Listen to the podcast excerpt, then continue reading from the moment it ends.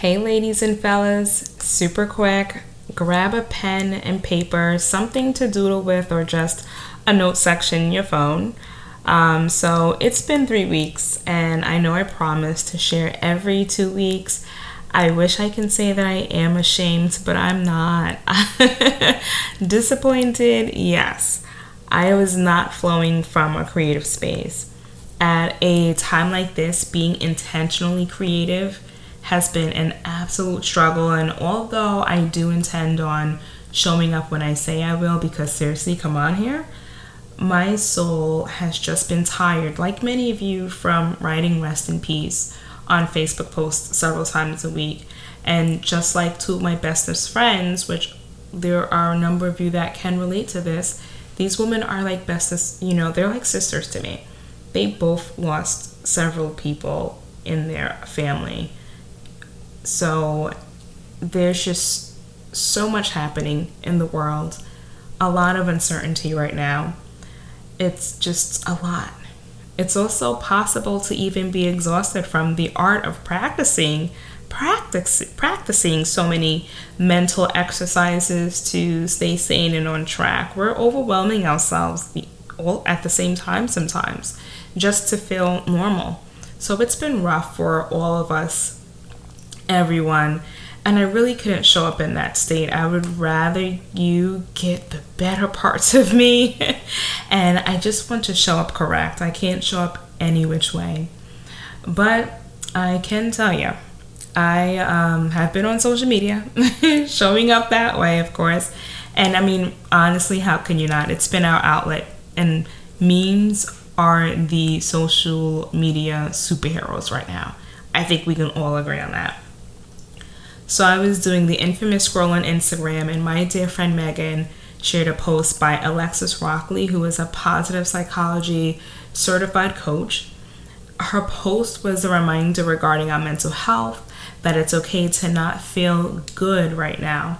She expressed that those all over the place feelings that we've been having, they are symptoms of stress. They're not personal failures of anybody's.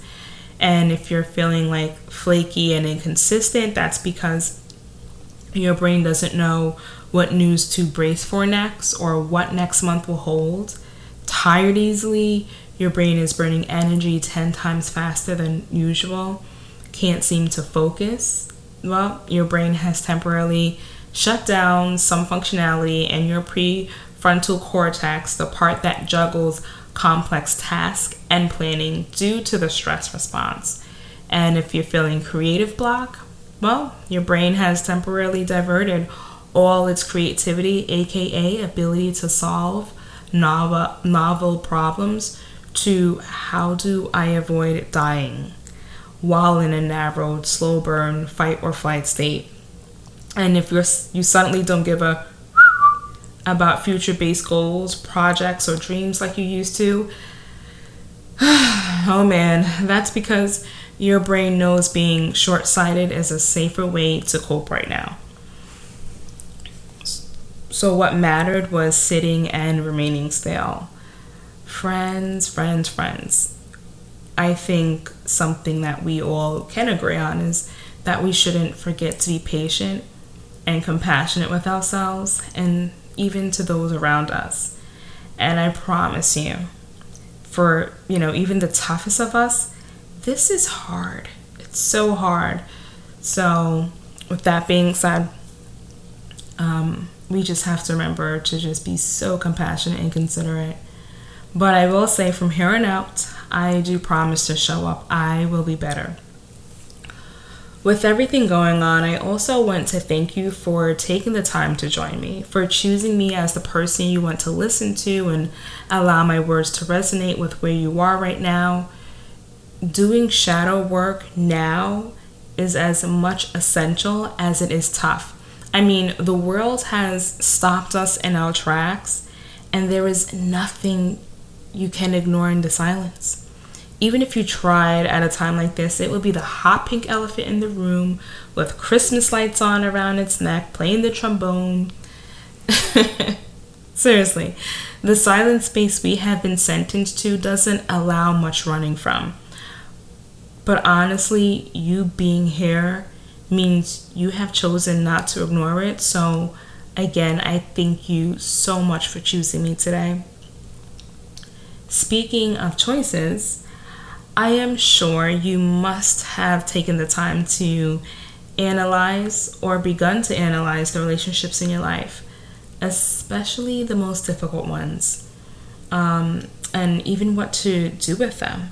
These relationships may be our mother, father, a close friend, or even now a distant friend, boss, cousin, partner, sister, whomever. It's the relationship that always follows up with, it's complicated. Now, I need you to just pause.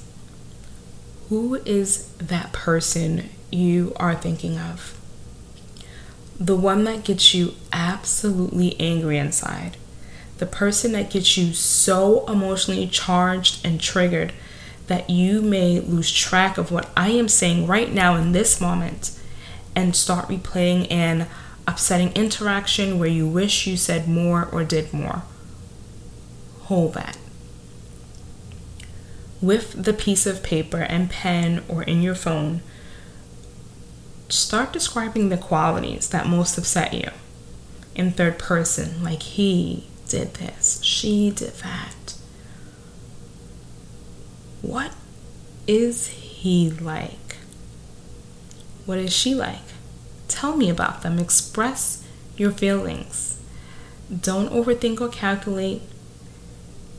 There is no need to be nice.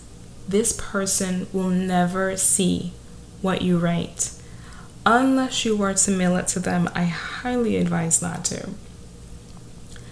Now, let's scale it back. Dialogue with this person. Tell them what irritates you about them. Ask them questions such as Why are you doing this to me? What do you want from me? What are you trying to show me? What do you have to teach me? Imagine the responses to these questions, which I know you can. And because you can, now I want you to become that person. Take on the qualities that annoy you, embody the traits, and use the first person language such as I am. Listen, this may feel awkward or hard, and it should. The traits that you are taking on are the exact traits you have been denying in yourself. It's okay. Breathe. Feel. Now, you may be gritting your teeth, but with me, I just need you to really become that person.